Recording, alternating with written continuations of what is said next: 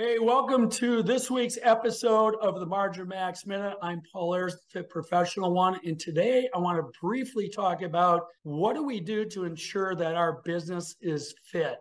In my book recently, Funding Your Future Beyond Banks, chapter three talks about sound business fundamentals. Today I want to talk about your measures. And with those, the specific item I want to reference is understanding what the proper and target magnitude of each one of your measurements should be. It's really interesting to note that many companies will measure However, they won't spend a lot of time deciding what the actual values or target values of those measures should be. In some cases, we have measures that should have high values, like we want revenue.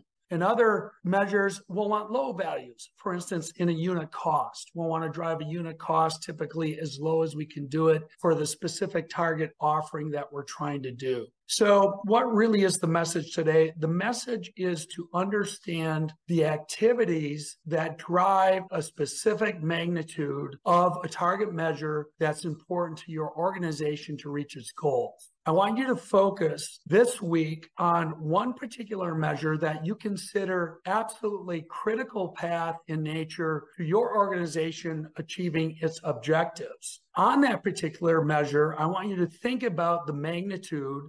I want you to challenge whether that magnitude is appropriate for what, what you're trying to do. And I want you to take a look at the actual values of that measure over time if you've been fortunate enough to measure it for some period of time. This gives you great insight what we want to do then over that historical time is to take a look at what actions happened and what was the result of those actions and what happened to the magnitude of the measure. If in fact you did a lot of different initiatives and the measure didn't move much, we can reasonably assume that those particular actions are not tightly correlated to moving that measure.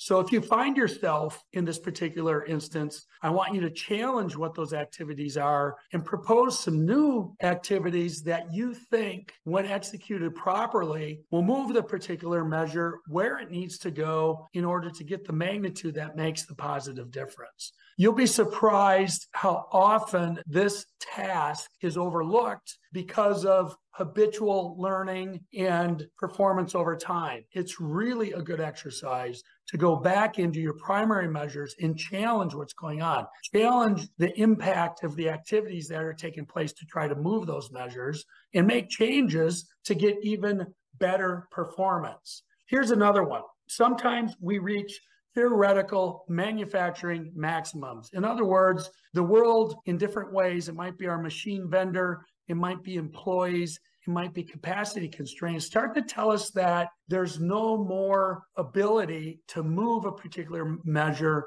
beyond where it is. That I want to tell you needs to be challenged immediately, even if it requires a complete retool of a process, of a production line, of whatever's going on. Because if you sit on that particular success, really reaching manufacturing theoretical maximums of a process or a machine line, you're literally going to become instantly vulnerable for all your competition trying to leapfrog that particular technology and process in order to get gains on that particular measure that are indeed better than what you're enjoying at that point in time.